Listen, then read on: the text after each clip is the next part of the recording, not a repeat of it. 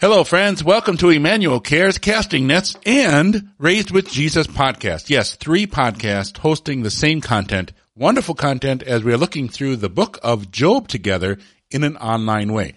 You don't need a Bible sheet of any kind. Just sit back, listen to me read from the Evangelical Heritage Version, and discover together how we can find peace through life's unpredictable paths.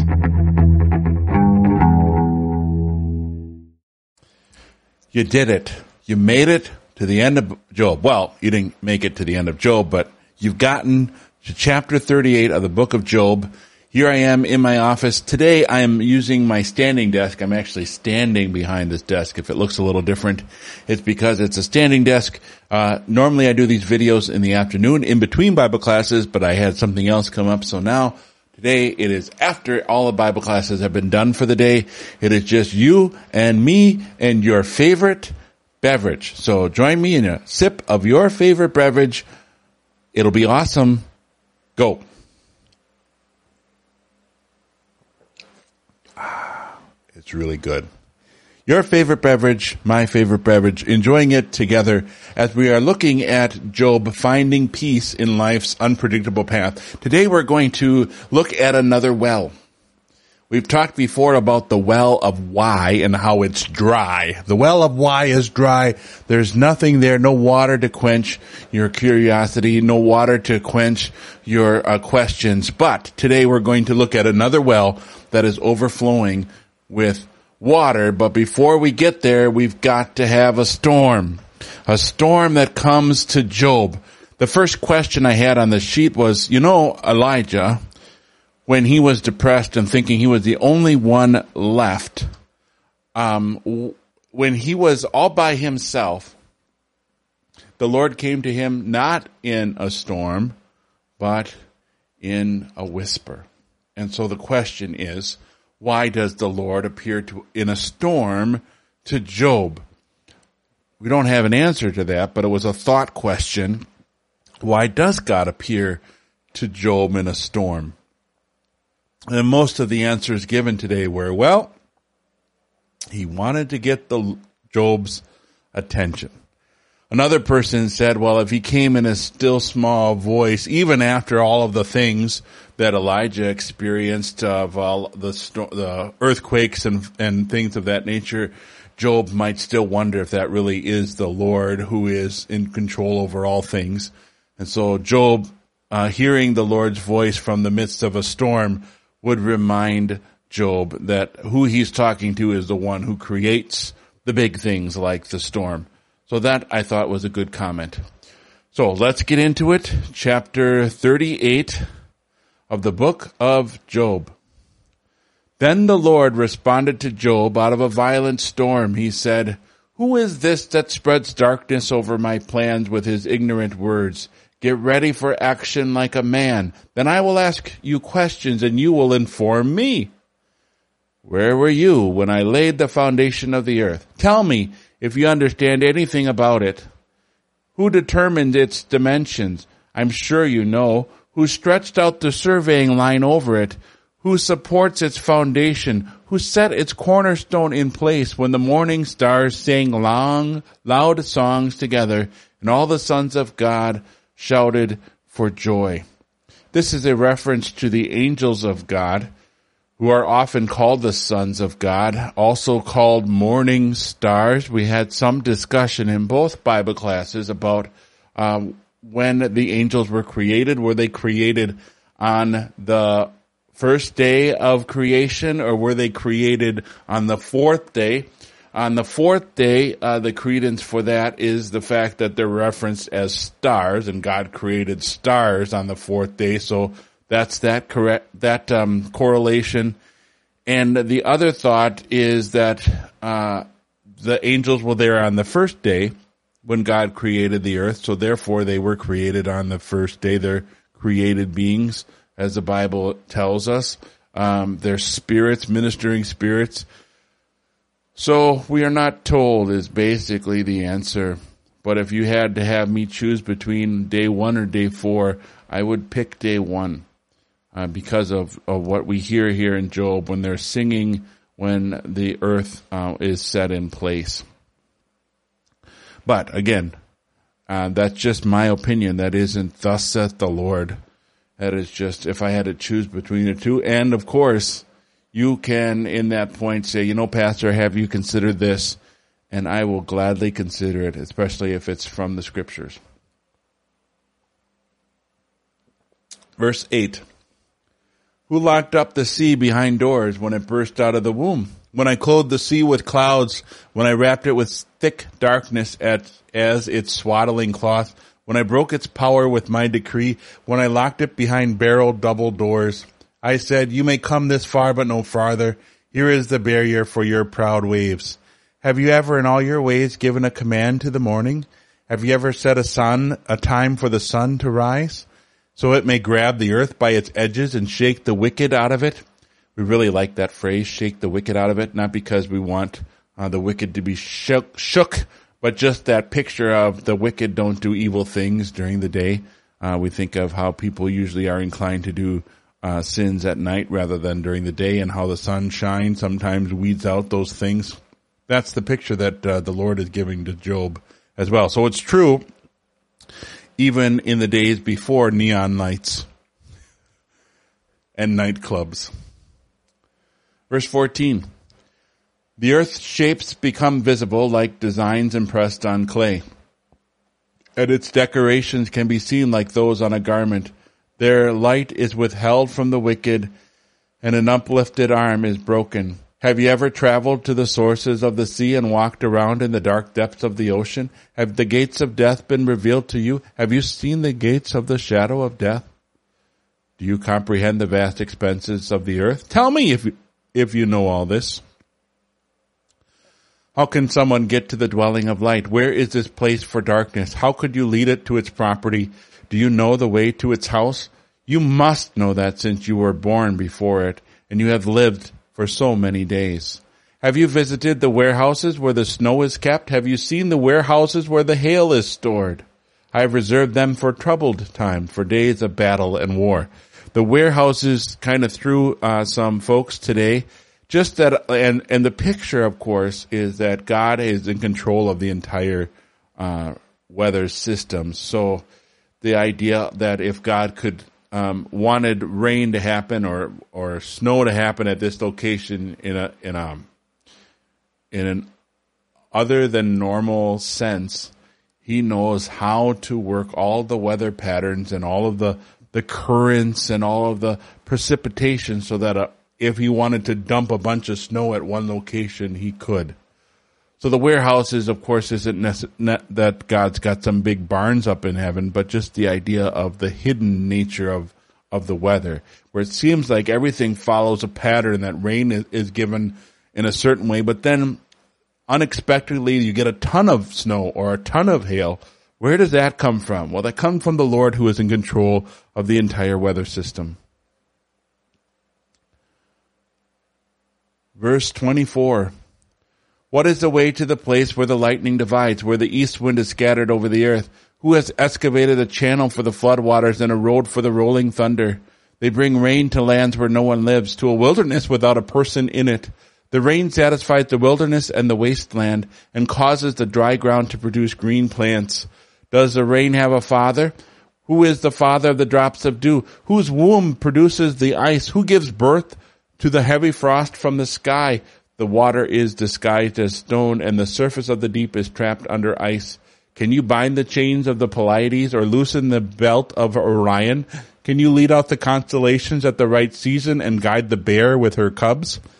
Pleiades and Orion are names that we recognize from the Greek constellations, but some of these constellations that are mentioned are not uh, from our uh, Greek and Western understanding, which makes sense since Job isn't from Greece, but from the Middle East. And that's why the bear with her cubs is kind of a, well, what is that? Is that, you know, uh, the Big Dipper and Little Bit Dipper, or is that something else? And we leave that to, um, Job's original hearers to understand. We certainly understand the point that the Lord is in control of all of the constellations that he brings them out one by one and not only is he, is he a God of order, a God of, that's involved in his creation, but there's a beauty there, isn't there? Uh, maybe uh, think about that as we read, as we continue to read how God is admiring the beauty of His own creation. Do you know the laws that govern the skies? Can you establish God's rule on earth? Can you raise your voice to the clouds so that a flood of water submerges you? Can you unleash the lightning bolts so that they come and say to you, here we are? Who has placed wisdom in the human heart and given understanding to the mind? Who has the wisdom to count the clouds and empty the water jars of the sky? When the loose dust has been poured into mold to harden and the clouds of dirt are cemented together. Who can you hunt prey for the lioness? Can you satisfy the appetite of the young lions when they crouch in their dens as they lie in wait in the thicket? Who prepares its provisions for the raven when its young are screaming to God while they thrash around in the nest waiting for food? That's chapter 38. Chapter 39. Uh, it's a continuation. And as we get to chapter 39, I would like to ask you a question why doesn't God directly answer Job's question? God says it's not fair. Uh, Job says to God, it's not fair. Why doesn't God answer that question? Why does he ask Job questions about his creation instead? That's the question for you to think as I continue reading from chapter 39. Do you know the time when the antelope on the cliffs gives birth? Do you keep watch over the doe as she is in labor? Do you count how many months they carry their young? Do you know when it's time for them to give birth? They crouch down, they give birth to their fawns, their labor pains are over, their young are lively and live in the open countryside. They go out and they do not return to them. Who set the wild donkey free? Who untied the restraints of the onager? The onager is just another term for a wild donkey in the, in the in um, that portion of the world. I have given it the wasteland as its home, the salt flats as its dwelling place. It brays at the commotion in a town. It does not listen to the shouting of the river. It explores the mountains as its pasture while it searches for anything green. Is a wild ox willing to serve you? Will it spend the night at your manger? Can you lead the wild ox down the furrow with a rope? Will it work the fields and the valleys behind you? Will you depend on it because it is so strong? Will you rely on it to labor for you? Will you trust it to return your seed grain and to bring it to your threshing floor?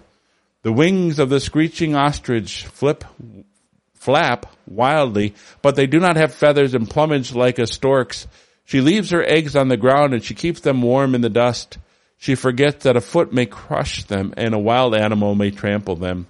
She is hard-hearted toward her children as if they were not hers. It does not bother her if her labor is for nothing, because God made her forget wisdom. And she has not given her any, and he has not given her any understanding. But as soon as she jumps to run, she laughs at the horse and rider. Did you give strength to the horse? Did you clothe its neck with a flowing mane? Did you give it the ability to jump like a locust? Its snorting and neighing are frightening. It paws at the ground in the valley. It rejoices in its strength. It goes out to meet the weapons of war. It laughs at danger and is not afraid. It does not turn away from the sword. A quiver rattles against it. A spear and a javelin flash. Shaking with excitement, it swallows up ground. It just doesn't stand there when the ram's horn sounds. As soon as the ram horn sounds, it neighs and snorts. From a distance, it smells like battle and thunder of the commanders and the war cries. Did you teach the hawk how to soar as it spreads out its wings to the north? Is it at your command that the eagle flies high and makes its nest in a lofty place? On a rocky cliff it settles down to spend the night, on a pinnacle of rock in a mountain stronghold. From there it spies its food, food, its eyes spot it far away. Its young ones drink up the blood, whatever the carcasses are, there it is. The Lord responded to Job and said, Will the one who makes up charges against the Almighty dare to correct him? The one who accuses God should make his case? That's that. Now, what do you think is the reason why God didn't answer any of Job's requests and instead just talks about creation? Why doesn't he uh, answer him and instead says to Job, Where were you? If we're going to be on a level playing field, God says, are we really on a level playing field? If you want to put me on trial, do you really have the authority to put me on trial? Do you really have the uh, the case to actually say God should go on trial? And um, we had a really a long discussion on Job's response, whether it's repentance or not. So let's get to that in verse 3. Job answered the Lord and said, No, I am insignificant. How could I reply to you? I will put my hand over my mouth. I spoke once, but I cannot defend it twice, but I will not go any further. So the question is, was Job repentant here? That's really is the question uh, to ask ourselves. And the answer really is given to us in verses 1 and 2 because God asks him, will the one who makes charges against the Almighty dare to correct him? Basically, it's, it's, the, it's a summary of everything that God has said up to this point. Uh, where were you, Job, when I created the world? If you were here, then we can have this conversation. Then we can talk about whether I'm being fair. If you were there at the creation of all of these animals, these beautiful animals, which, by the way, the members were saying, you know, the way that he describes these animals and really tells you that there's a design behind these animals and an artist behind these animals as he, as God has created the world with this powerful word. That word is also a creative and, and, um, a creative word in that it has different ideas and it isn't just going to create a, an animal with four legs and there's nothing, no variance, there's no beauty, there's no, um,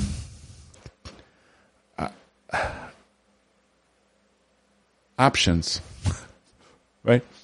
If you would, if I were to create an animal, I would quickly run out of different options for what kind of four-legged animal I would have. But God doesn't seem to run out of options. You got a bird. How many different kinds of birds can I come up with? And the Lord said, guess what? I'm going to come up with a bird that doesn't even fly. But acts like a bird. Um, my, we had some chickens that had some, uh, chicks and one of the hens who is a brooding hen, so you expect that brooding hen to be motherly toward the other chicks. She just went out and attacked them. Well, this brooding hen acted like the ostrich, cold toward the younglings. Um, it's a bird. That's the way they are. That's the way God designed them when they're brooding. They're a lot more violent than they are the rest of the times of their lives. They're a lot more docile the rest of the days. But when they are uh, charged with taking care of their eggs and protecting their eggs and watching over their eggs, they can become very violent. Anyway, I got chickens in the Bible class. I mean, that's like, I got to cross that off some sort of list. So anyway, the Lord is asking Job, who are you to talk to me? And Job says, I'm nobody. But that isn't quite the same as repentance. It is just Job saying, I'm not going to say anything. Uh, you got me, God. And then the Lord's going to finish off his statement and he is going to, um, then Job is going to repent. And Job is going to specifically repent of his question, questioning of God of why. And what's going to happen now is we've gone from God making the point, compared to the huge universe, Job, who are you? And now God's going to go even closer to Job and say, compared to even the animals of this earth, who are you? So, chapter 40, beginning at verse 6. Then the Lord answered Job from a violent storm. He said, Get ready for action like a man, and I will ask you questions, and you will inform me. Will you really deny that I am just? Will you convict me so that I can be acquitted? Do you have an arm like God's arm? Does your voice thunder like his? Go ahead, please. It always sends chills up my spine when the Lord says, please. Adorn yourself with dignity and, and honor. Clothe yourself with splendor and majesty. Pour out your overflowing anger. Look at every proud man and bring him low. Look at every proud man and humble him. Trample the wicked where they stand, bury them all together in the dust, cover up their faces in the hidden place. Then I will praise you and I admit that your right hand can save you. And now uh, the Lord's going to bring up two animals, the behemoth and the leviathan. Some scholars look at the behemoth and the leviathan and said these correspond to animals that we know of today. For example, the behemoth is like an elephant or a hippopotamus and the leviathan is like a crocodile. Unfortunately, the description of the behemoth and the leviathan don't fit uh, the domestic animals, especially since the behemoth uh, seems to uh, elephant and hippopotamus don't have tails like cedars. The a second explanation is to look at these two animals as if they're fanciful creatures, like they're not real, like they're fantasy creatures, except for the fact that God says, I created them.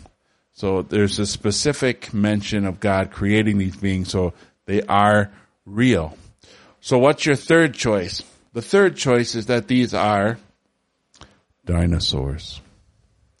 Or what those dinosaurs' bones represent. Animals that once existed that no longer exist. So the behemoth is a big animal from the land, and the leviathan is a big animal from the seas. And we talked about the leviathan before, and Leviathan is mentioned before, but let's get to the text. Look at how they're described.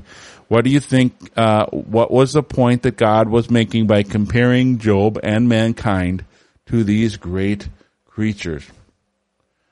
Verse 15 of chapter 40.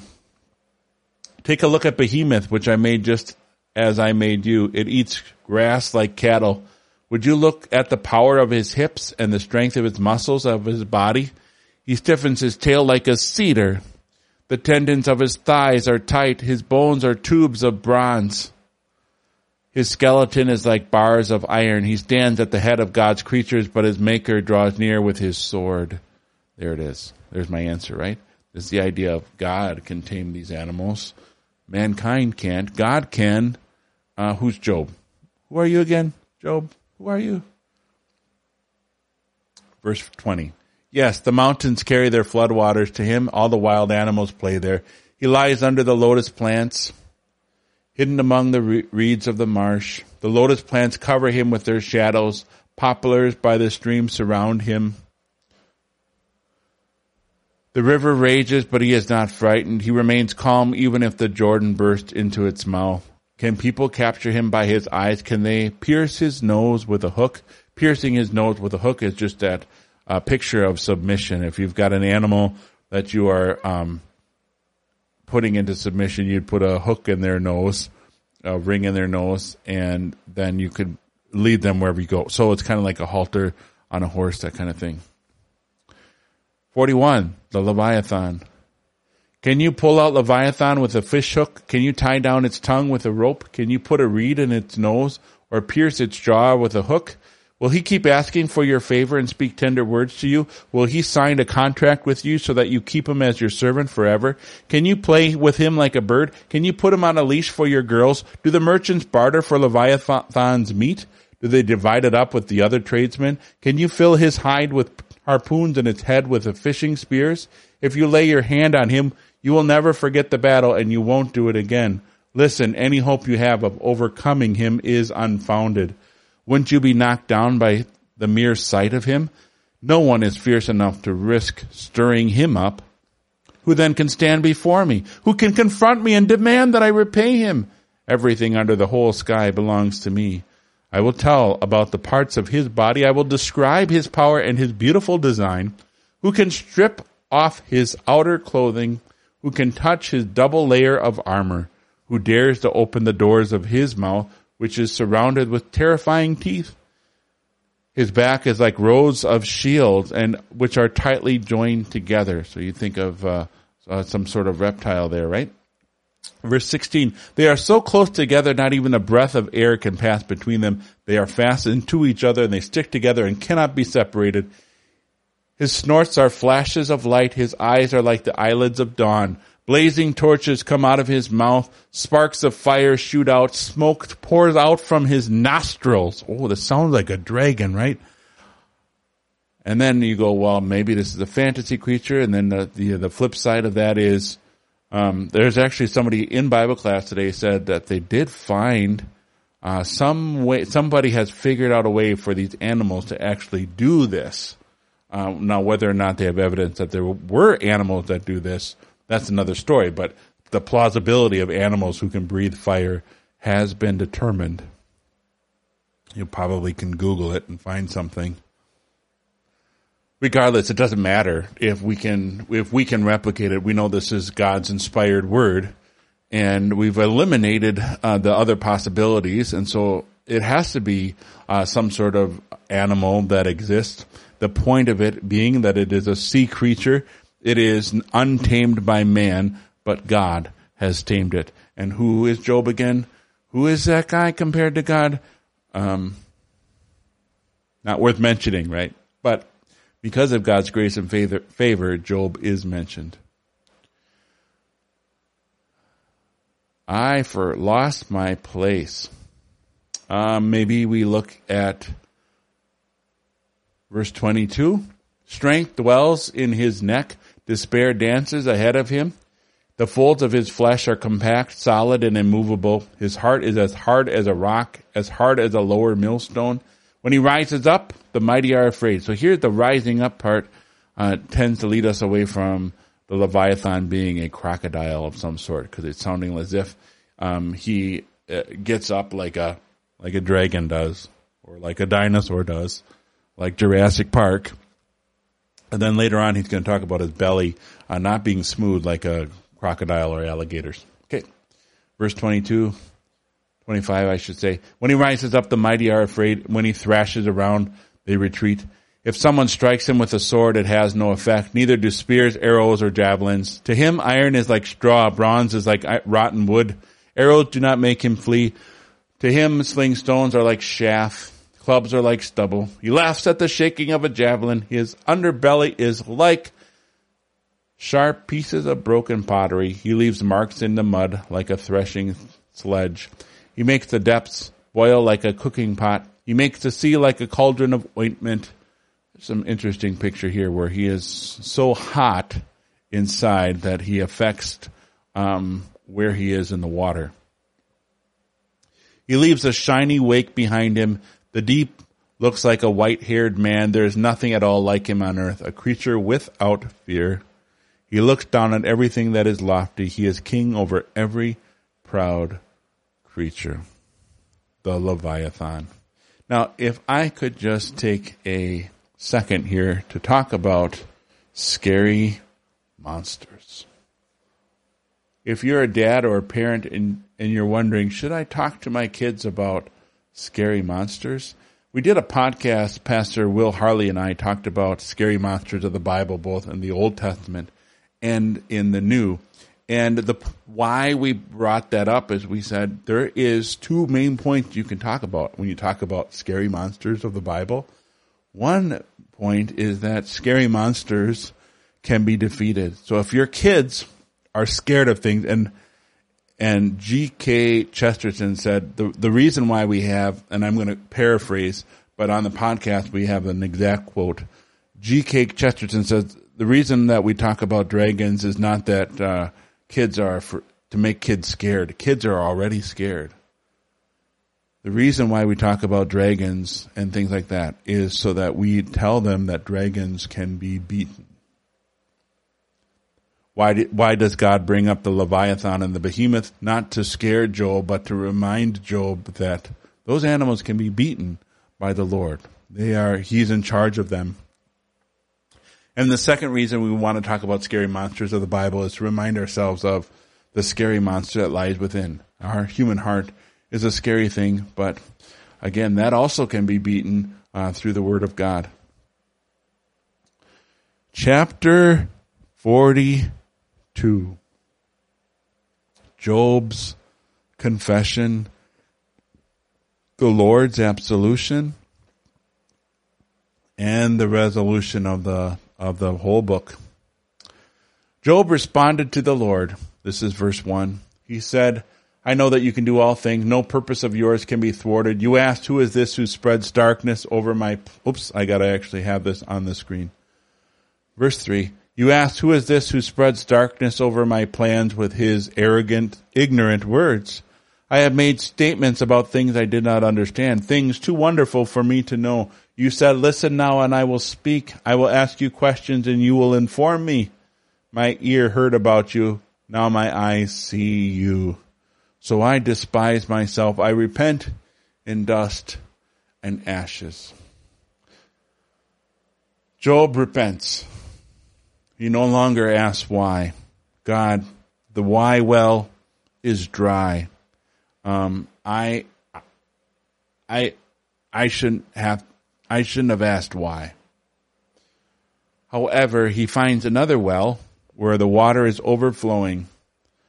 And that well is the well of who God is and what God has done.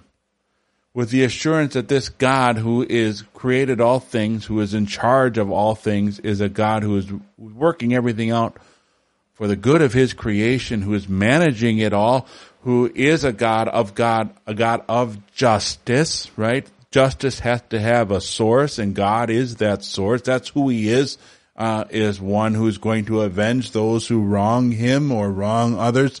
He's eventually going to balance the scales.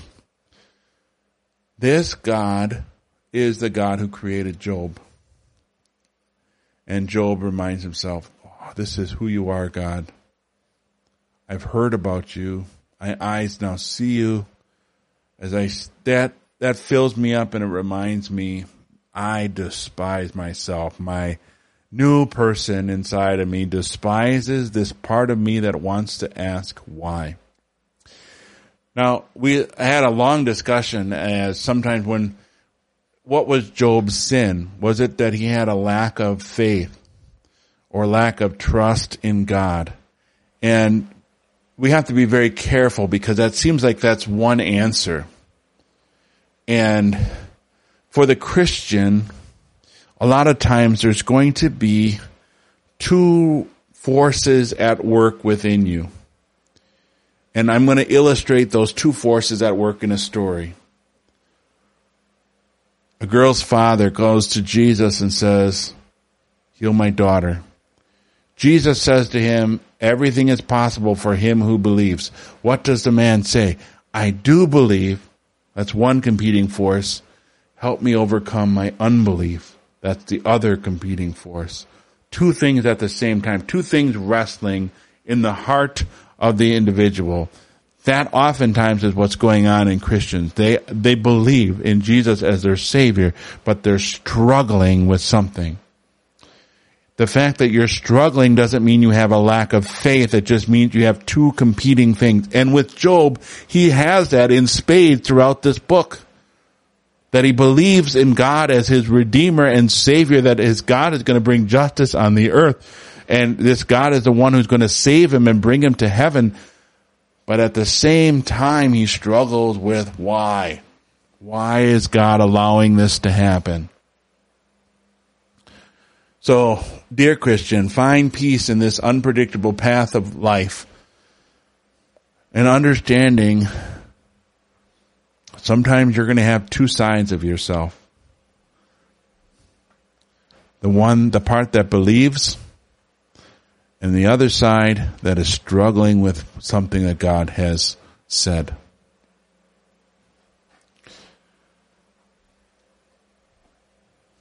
All right the conclusion of the book of Job,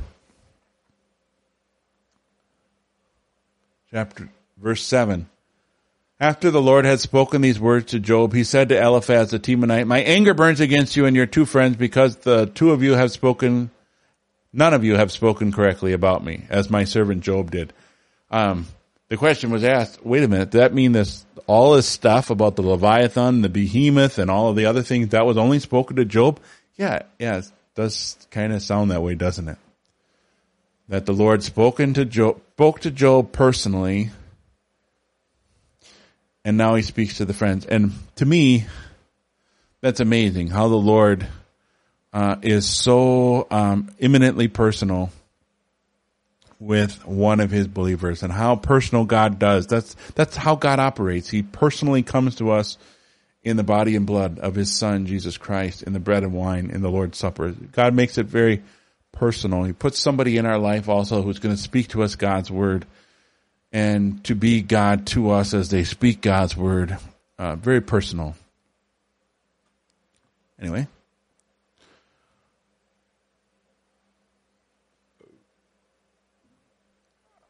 Verse 8. Now take some seven bulls and seven rams for yourselves. Go to my servant Job and offer up the whole burnt offering for yourselves. My servant Job will pray for you so that I will look upon him with favor and not deal with you on the basis of your foolishness. For none of you have spoken correctly about me as my servant Job did. Here we see grace for the three friends, right? God doesn't just sit there and stew in his anger, but also um, confronts them of their sin, but then also forgives them through his called servant Job. Um, none of you have spoken correctly about me. We've often said throughout the book of Job, some of the things the friends said were true, but not true for Job. And well, how can God say you have not spoken correctly about me when some of the things they said were true? And the answer to that is um, in Luther's explanation to Hallowed Be Thy Name. We want to speak and proclaim God's word faithfully.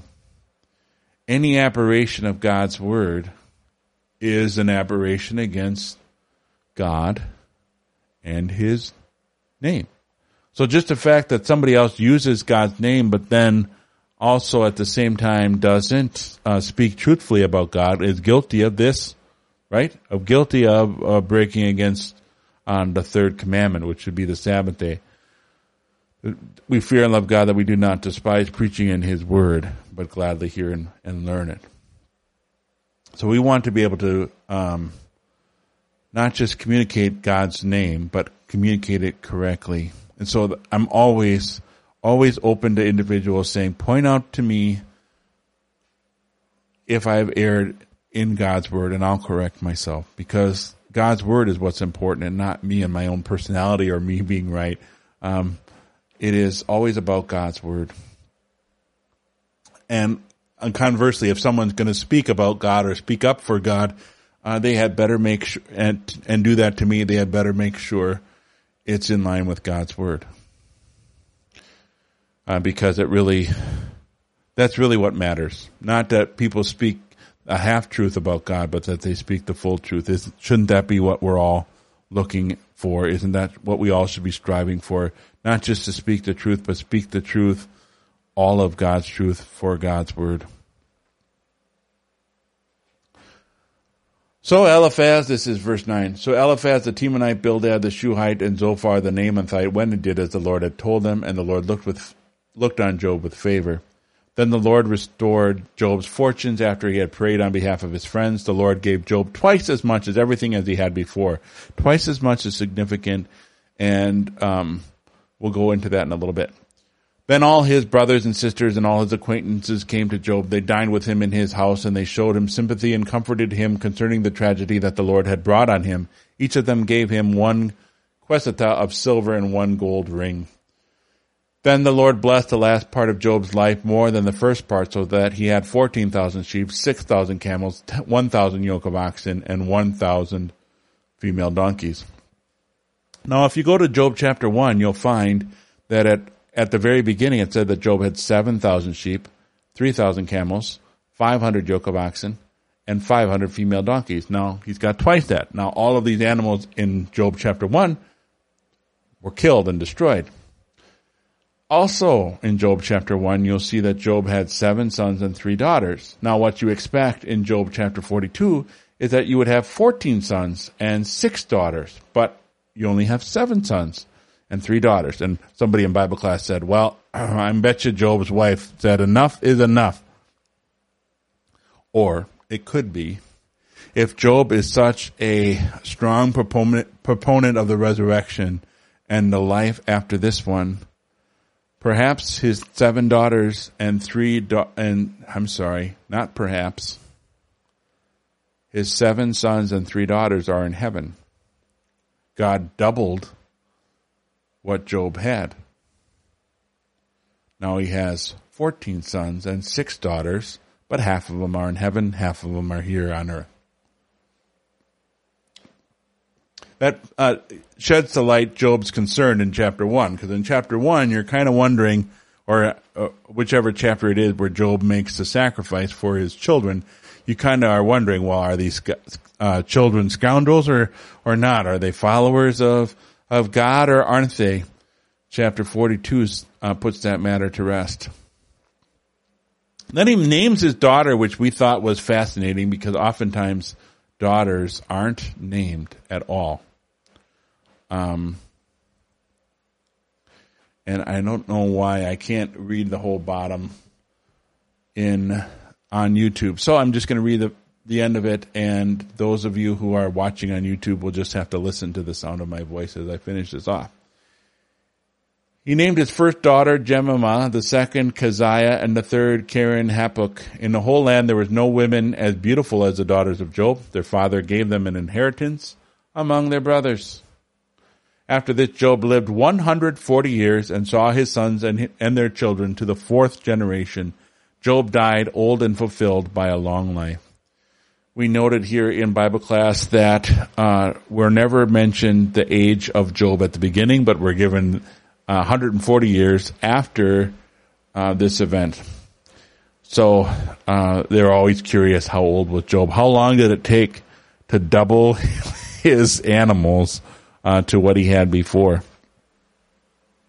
That's the book of Job, finding peace on an unpredictable path. What are some of your takeaways from this book? Some insights that you did not see before as you're looking at the book of Job write those comments down below. If you like this video series and would like to uh, be informed of further ones, make sure you subscribe. Uh, and if you want this video to be seen by others, make sure you like this video, and that helps the YouTube and Google algorithms um, share this video with others. And I really do appreciate it. It has nothing to do with patting myself on the back. I don't want to be uh, the next YouTube sensation. I just want people to be in God's Word. And I hope that this will be a, a tool for them to do that. So as we close, uh, let's close with prayer. Heavenly Father, thank you for giving us your word and for sending us your son, which reminds us of your great love for us uh, in the midst of life's uh, unpredictable paths.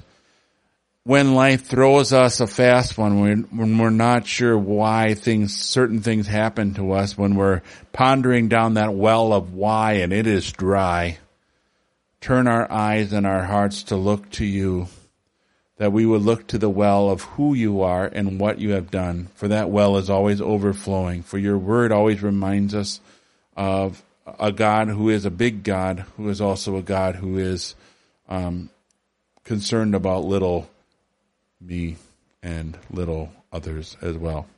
Help me also to show love and compassion to those around me who are suffering, that I would share with them who you are and what you have done, so that they may also drink from this well. We pray this in Jesus' name. Amen. All right, that's it. We'll see you on the next video, right? Bring your favorite beverage, um, bring your Bible, uh, bring your mind and your heart as we study God's Word and make those Bible connections.